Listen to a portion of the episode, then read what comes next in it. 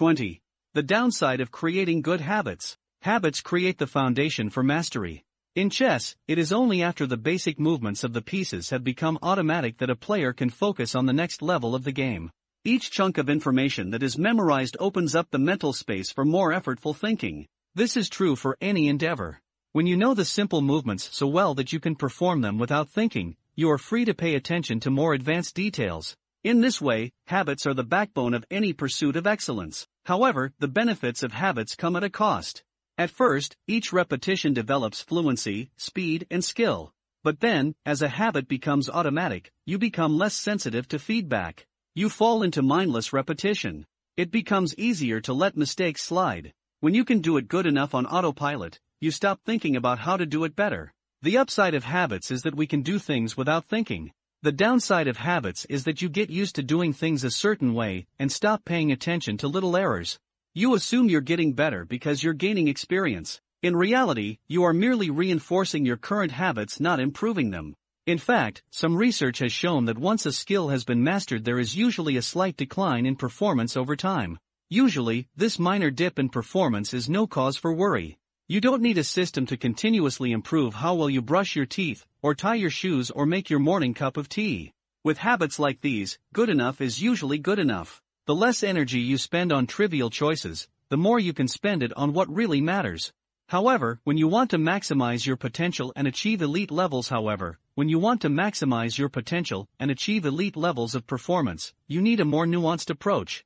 You can't repeat the same things blindly and expect to become exceptional. Habits are necessary, but not sufficient for mastery. What you need is a combination of automatic habits and deliberate practice. Habits plus deliberate practice equals mastery. To become great, certain skills do need to become automatic. Basketball players need to be able to dribble without thinking before they can move on to mastering layups with their non-dominant hand. Surgeons need to repeat the first incision so many times that they could do it with their eyes closed, so that they can focus on the hundreds of variables that arise during surgery. But after one habit has been mastered, you have to return to the effortful part of the work and begin building the next habit. Mastery is the process of narrowing your focus to a tiny element of success, repeating it until you have internalized the skill, and then using this new habit as the foundation to advance to the next frontier of your development. Old tasks become easier the second time around, but it doesn't get easier overall because now you're pouring your energy into the next challenge. Each habit unlocks the next level of performance. It's an endless cycle. Mastering one habit, mastering a field. Figure sixteen. The process of mastery requires that you progressively layer improvements on top of one another, each habit building upon the last until a new level of performance has been reached and a higher range of skills has been internalized. Although habits are powerful, what you need is a way to remain conscious of your performance over time, so you can continue to refine and improve. It is precisely at the moment when you begin to feel like you have mastered a skill, right when things are starting to feel automatic, and you are becoming comfortable, that you must avoid slipping into the trap of complacency. The solution? Establish a system for reflection and review. How to review your habits and make adjustments. In nineteen eighty-six, the Los Angeles Lakers had one of the most talented basketball teams ever assembled, but they are rarely remembered that way. The team started the nineteen eighty-five to nineteen eighty-six N B A season with an astounding twenty-nine to five record. The pundits were saying that we might be the best team in the history of basketball, head coach Pat Riley said after the season. Surprisingly, the Lakers stumbled in the nineteen eighty-six playoffs and suffered a season-ending defeat in the Western Conference Finals. The best team in the history of basketball didn't even play for the N B A championship. After that blow, Riley was tired of hearing about how much talent his players had and about how much promise his team held. He didn't want to see flashes of brilliance followed by a gradual fade in performance. He wanted the Lakers to play up to their potential night after night. In the summer of nineteen eighty-six, he created a plan to do exactly that, a system that he called the Career Best Effort Program, or C B E. When players first joined the Lakers, Riley explained, "We track their basketball statistics all the way back to high school. I call this taking their number. We look for an accurate gauge of what a player can do, then build him into our plan for the team, based on the notion that he will maintain, and then improve upon his averages." After determining a player's baseline level of performance, Riley added a key step. He asked each player to improve their output by at least one percent over the course of the season. If they succeeded, it would be a C B E, or career best effort. Similar to the British cycling team that we discussed in Chapter one, the Lakers sought peak performance by getting slightly better each day.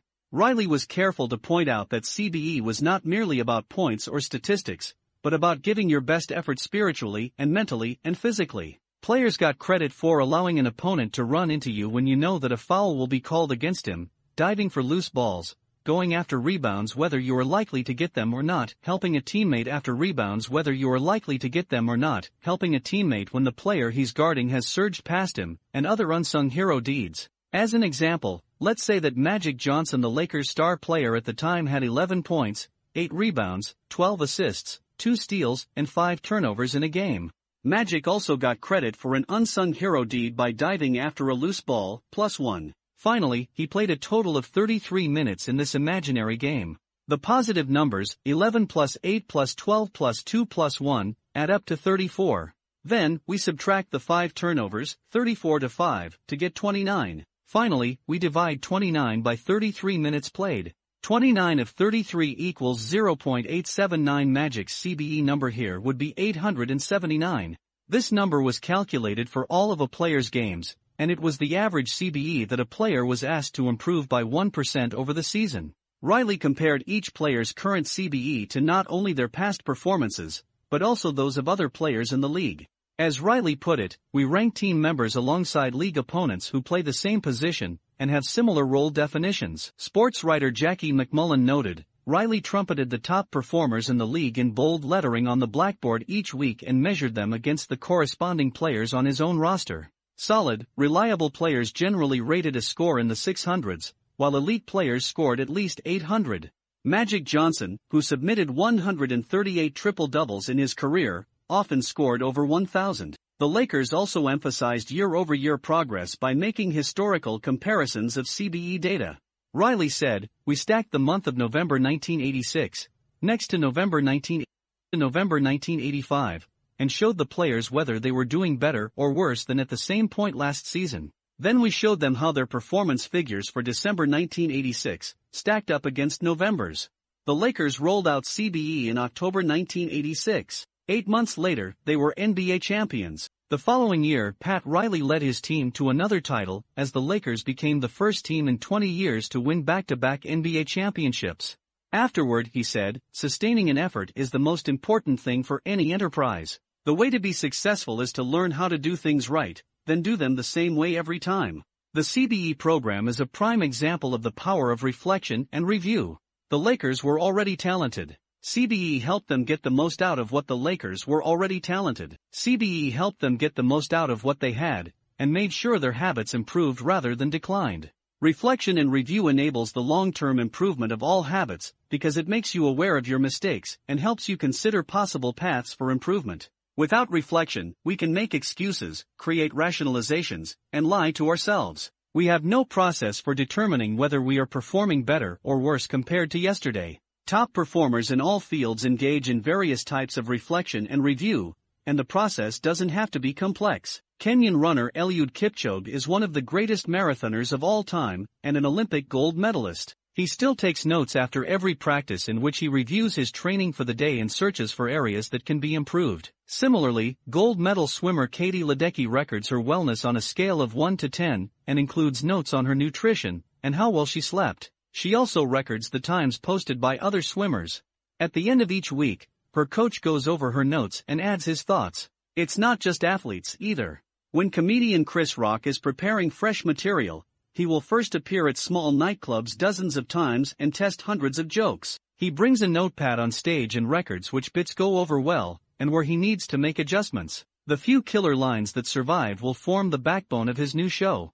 I know of executives and investors who keep a decision journal in which they record the major decisions they make each week, why they made them, and what they expect the outcome to be. They review their choices at the end of each month or year to see where they were correct and where they went wrong. Asterisk improvement is not just about learning habits, it's also about fine-tuning them. Reflection and review ensures that you spend your time on the right things and make course corrections whenever necessary, like Pat Riley adjusting the effort of his players on a nightly basis. You don't want to keep practicing a habit if it becomes ineffective. Personally, I employ two primary modes of reflection and review. Each December, I perform an annual review in which I reflect on the previous year. I tally my habits for the year by counting up how many articles I published, how many workouts I put in, how many new places I visited, and more. Asterisk then, I reflect on my progress, or lack thereof, by answering three questions. one. What went well this year? two. What didn't go so well this year? three. What did I learn? Six months later, when summer rolls around, I conduct an integrity report. Like everyone, I make a lot of mistakes. My integrity report helps me realize where I went wrong and motivates me to get back on course. I use it as a time to revisit my core values and consider whether I have been living in accordance with them. This is when I reflect on my identity and how I can work toward being the type of person I wish to become. Asterisk my yearly integrity report answers three questions. one. What are the core values that drive my life and work? two. How am I living and working with integrity right now? three. How can I set a higher standard in the future? These two reports don't take very long, just a few hours per year, but they are crucial periods of refinement. They prevent the gradual slide that happens when I don't pay close attention. They provide an annual reminder to revisit my desired identity and consider how my habits are helping me become the type of person I wish to be. They indicate when I should upgrade my habits and take on new challenges, and when I should dial my efforts back and focus on the fundamentals. Reflection can also bring a sense of perspective. Daily habits are powerful because of how they compound, but worrying too much about every daily choice is like looking at yourself in the mirror from an inch away. You can see every imperfection and lose sight of the bigger picture. There is too much feedback. Conversely, never reviewing your habits is like never looking in the mirror.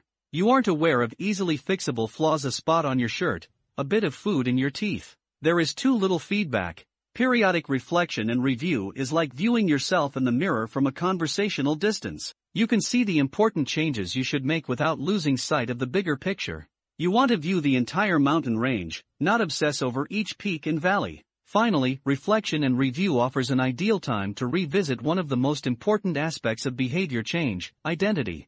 How to break the beliefs that hold you back. In the beginning, repeating a habit is essential to build up evidence of your in the beginning. Repeating a habit is essential to build up evidence of your desired identity.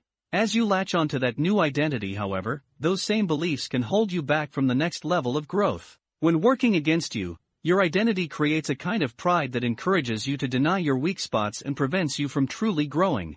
This is one of the greatest downsides of building habits. The more sacred an idea is to us, that is, the more deeply it is tied to our identity, the more strongly we will defend it against criticism. You see this in every industry. The schoolteacher who ignores innovative teaching methods and sticks with her tried and true lesson plans. The veteran manager who is committed to doing things his way. The surgeon who dismisses the ideas of her younger colleagues. The band who produces a mind-blowing first album and then gets stuck in a rut. The tighter we cling to an identity, the harder it becomes to grow beyond it. One solution is to avoid making any single aspect of your identity an overwhelming portion of who you are. In the words of investor Paul Graham, keep your identity small. The more you let a single belief define you, the less capable you are of adapting when life challenges you. If you tie everything up in being the point guard or the partner at the firm or whatever else, then the loss of that facet of your life will wreck you. If you're a vegan and then develop a health condition that forces you to change your diet, you'll have an identity crisis on your hands. When you cling too tightly to one identity, you become brittle. Lose that one thing, and you lose yourself.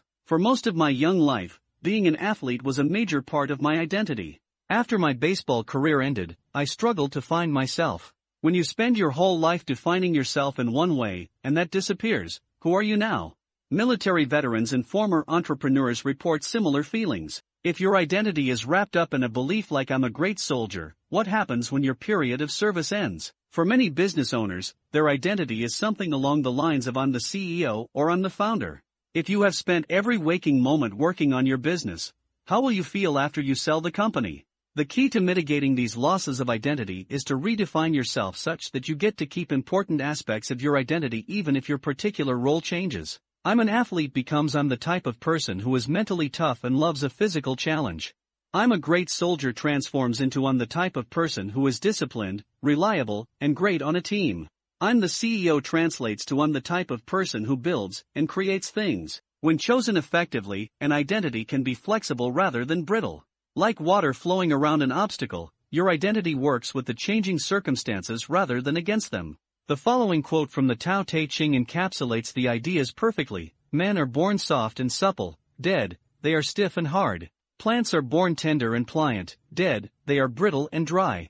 Thus whoever is stiff and inflexible is a disciple of death. Whoever is soft and yielding is a disciple of life. The hard and stiff will be broken. The soft and supple will prevail. Prevail. Lao Tzu. Habits deliver numerous benefits, but the downside is that they can lock us into our previous patterns of thinking and acting even when the world is shifting around us. Everything is impermanent. Life is constantly changing, so you need to periodically check in to see if your old habits and beliefs are still serving you. A lack of self-awareness is poison. Reflection and review is the antidote. Chapter summary. The upside of habits is that we can do things without thinking. The downside is that we stop paying attention to little errors. Habits plus deliberate practice equals mastery. Reflection and review is a process that allows you to remain conscious of your performance over time. The tighter we cling to an identity, the harder it becomes to grow beyond it.